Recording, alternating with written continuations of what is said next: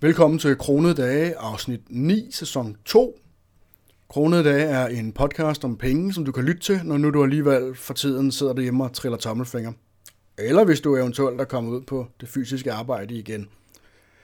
Kronede Dage handler som sagt om penge, det vil sige budgetlægning, investering, opsparing i hverdagen og alt, hvad der er relevant for, at vi kan opnå så høj økonomisk frihed som muligt på så kort tid som muligt.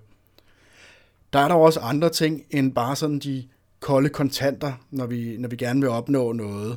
Øh, hvad enten det er økonomisk frihed eller en anden form for ja, frihed i, i, i vores liv. Og det er ofte relateret til, til det, som man kalder renters renteprincippet, eller, eller måske kan kalde den akkumulerende effekt. Øh, renters rente, det drejer sig ikke bare om det sædvanlige med penge, som rigtig mange af os måske har hørt til bevidstløshed. Øh, jeg vil stadigvæk godt lige sådan hurtigt gennemgå, hvad jeg mener med renters rente, eller hvad renters renteprincippet sådan generelt er, når i sådan den snævre forståelse, eller den generelle investeringsforståelse. Renters rente-konceptet, det er, at en investering, den giver et større og større afkast med tiden. Hvis man for eksempel investerer 1000 kroner til 10% i årlig afkast, så får man så det efterfølgende år 100 kroner i afkast. Men hvis man nu geninvesterer de her 1000 plus 100 1100 kroner, altså, så får man næste år ikke 100 kroner, men 110 kroner i afkast. Og det kan godt være, at det kun er 10 kroner mere, og det er ikke nogen formue, men så det efterfølgende år, så har man jo lige pludselig ikke 1000 kroner eller 1100 kroner, men 1210 kroner. Og så er afkastet lige pludselig 121 kroner om året. Man kan sige, at 10% det er måske ret højt øh, afkast, men, men konceptet er det samme med, med lavere renter. 10% er bare lidt nemmere at regne med. Og det er, at der er en eksponentiel effekt, det vil sige, at formuen vokser, og den vokser ikke bare med et fast beløb, altså lineært, men den vokser med en procentdel. Det vil sige, at afkastet konstant øges nominelt år for år. 1000 kroner investeret til 10% i afkast for 10 år siden, det vil i dag give ca. 250 kroner, lidt mere i afkast. Det vil sige, at det er reelt det samme som hvis man havde ventet til i dag, og så i stedet havde investeret 100 kroner nu, men hvor man skulle finde en investering, som gav et afkast på 25 procent. Og det illustrerer jo også meget effekten, fordi det er jo nærmest umuligt at finde en investering, der giver et, et, sådan et, et, et stabilt, troværdigt afkast på 25 procent. Man kan godt finde, der giver 10. Men det, jeg synes er ekstra fascinerende, udover at, at alene renters rentekonceptet, det er noget, som alle, der interesserer sig for penge, bør, bør kende til, og jeg tror også rigtig mange, eller jeg ved, at rigtig mange kender til det i forvejen. Men det, jeg synes er rigtig spændende, det er, at den her akkumulerende effekt, det gælder ikke kun for penge. Det gælder også for de fleste andre ting i vores tilværelse. Det er sådan noget som sociale relationer, hvordan vi spiser, hvor meget vi bevæger os, og, og hver gang vi skal lære noget nyt. Jo mere vi gør noget, jo bedre bliver vi til det, og jo lettere bliver det også for os.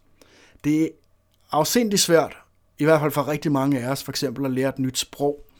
Men når man først så er nogenlunde velbevandret i det her sprog, så er det meget lettere at blive bedre. Engelsk kan de fleste af os i dag, men rigtig mange af os er af en alder, hvor at vi ikke ligesom vokset op med engelsk overalt.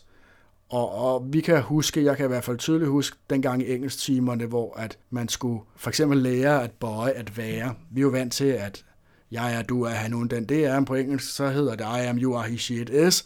Og, øh, og, og det var sådan nogle ting, man skulle lære, dels at forstå, men også at lære at huske. Men i dag, der er langt de fleste af os rigtig gode til engelsk. Øh, det er næsten som vores andet modersmål. Måske så har vi lidt accent, men, men vi taler sproget flydende.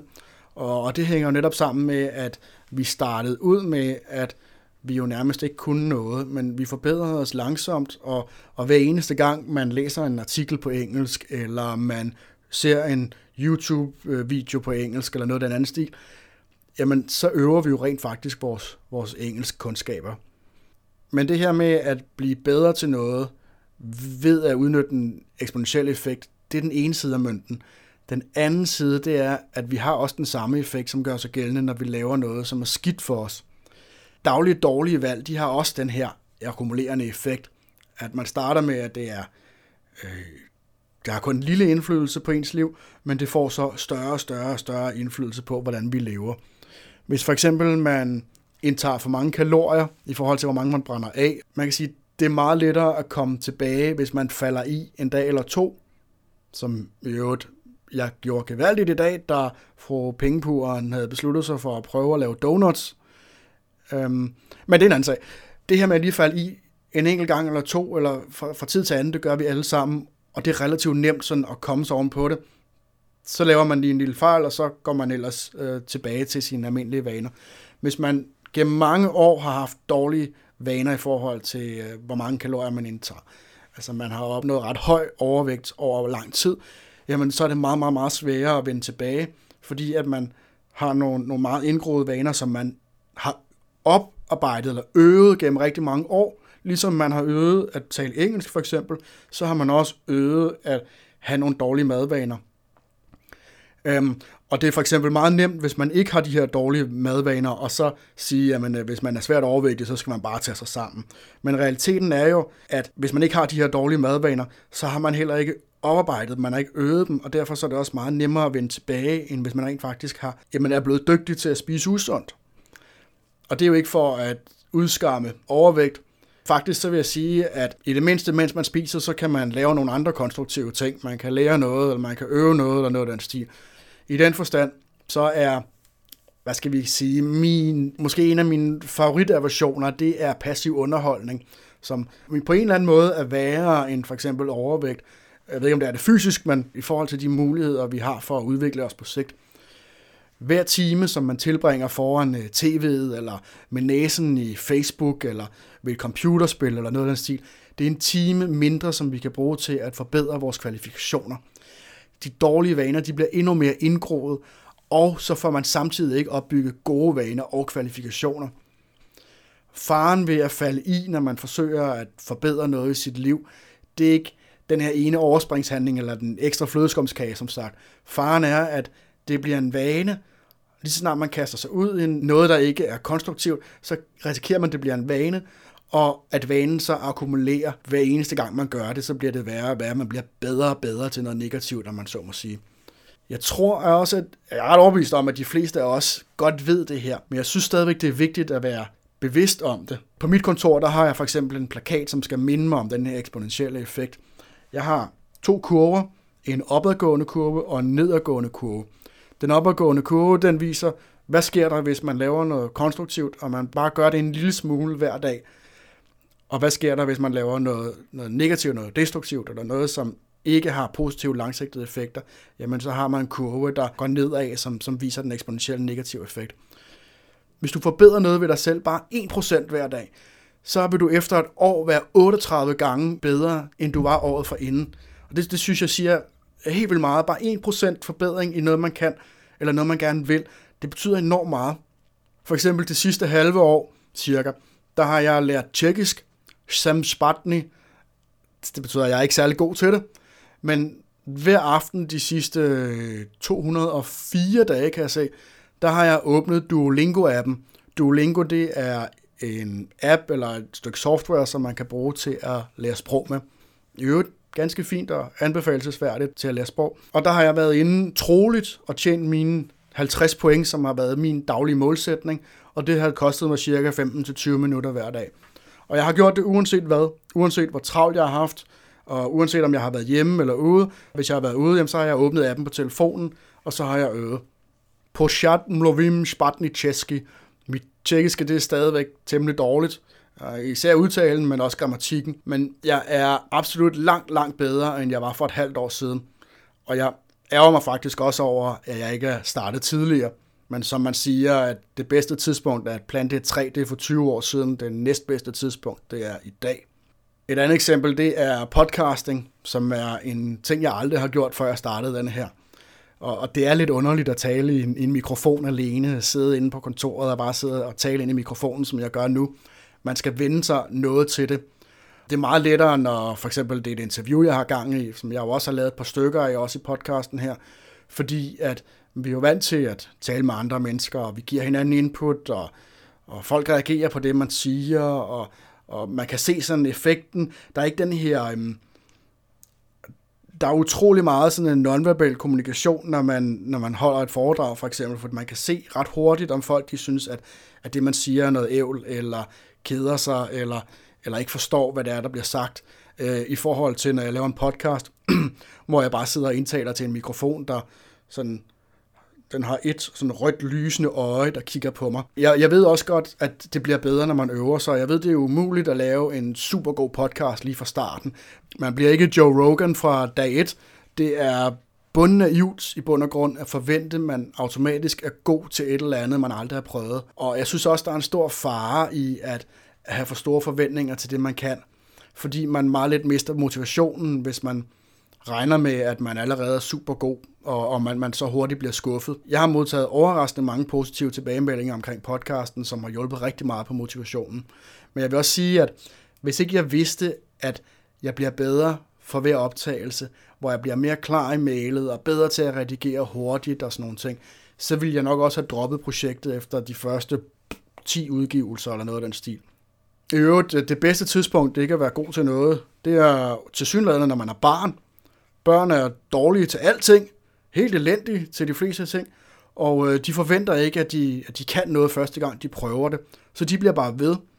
Og øh, for så vidt, at de ellers har nogle nogenlunde anstændige forældre, jamen så bliver de jo heller ikke gjort til grin, eller de føler ikke, at de er til grin, hver gang de begår en fejl, og, og derfor så kaster de sig bare ud i det.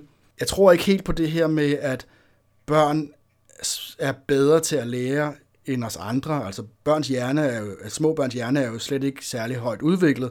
Øhm, det kommer jo først meget længere i livet.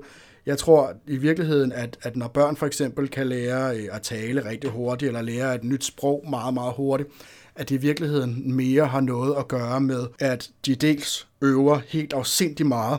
Altså hvis jeg øver 20 minutter om dagen, så øh, er det jo reelt to timers øvelse om ugen, hvor øh, et barn, der skal lære at tale, eller for den sags skyld skal lære et andet sprog, jamen de taler det jo nærmest hele tiden, og, og dermed får øvet rigtig meget. Og så er de samtidig heller ikke bange for at dumme sig.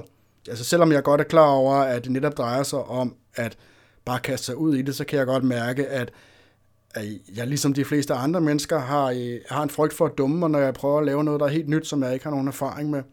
Og sådan har børn det slet ikke i samme grad. Anyway, hvis vi for eksempel ser på professionelle inden for hvilket som helst felt, så ser det også meget let ud. Hvis man prøver at gøre dem det efter, så er det meget let at tænke, at efter man har fejlet, at han må have et særligt talent, for det kan da helt umuligt være noget, som almindelige mennesker som jeg kan lære. Og vi ved jo godt intellektuelt, at der ligger mange tusind timers øvelse bag enhver ekspert eller professionel inden for hvad som helst.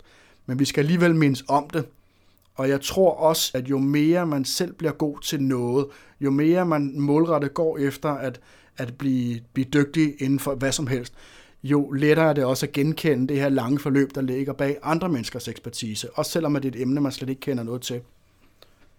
Hvad vil jeg egentlig sige med den her podcast? Jeg tænker, at pointen må være, at man hver dag skal forsøge at blive lidt bedre til det, man gerne vil være god til. Ikke meget, bare lidt. Bare lige afsætte den lille smule, der skal til for, for lige at og, og, og sætte den akkumulerende effekt i gang.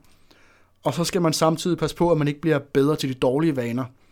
Det, som måske lige nu virker som et totalt urealistisk mål, det vil om en eller to eller tre år virke sådan, hvor man kigger tilbage og tænker, var det ikke andet? Hvor svært var det egentlig? Det er da rimelig nemt nu. Lidt ligesom at den første million, den virker uoverstigelig, hvis man ikke engang har 1000 kroner i banken. Og igen, 10 millioner, det virker uoverskueligt, hvis man kun har en. Jeg håber, du kunne bruge det til noget.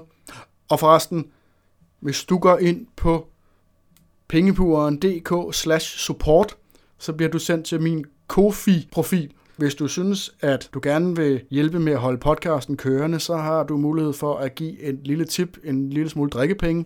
Hvis du signer dig op til et månedsabonnement, så får du også mulighed for, skal vi sige, at komme forrest i køen, når det drejer sig om at vælge nye emner og komme med, med ønsker og idéer.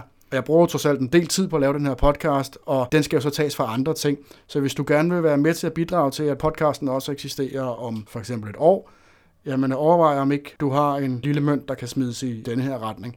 Og det var ugens podcast. Pas godt på jer selv derude.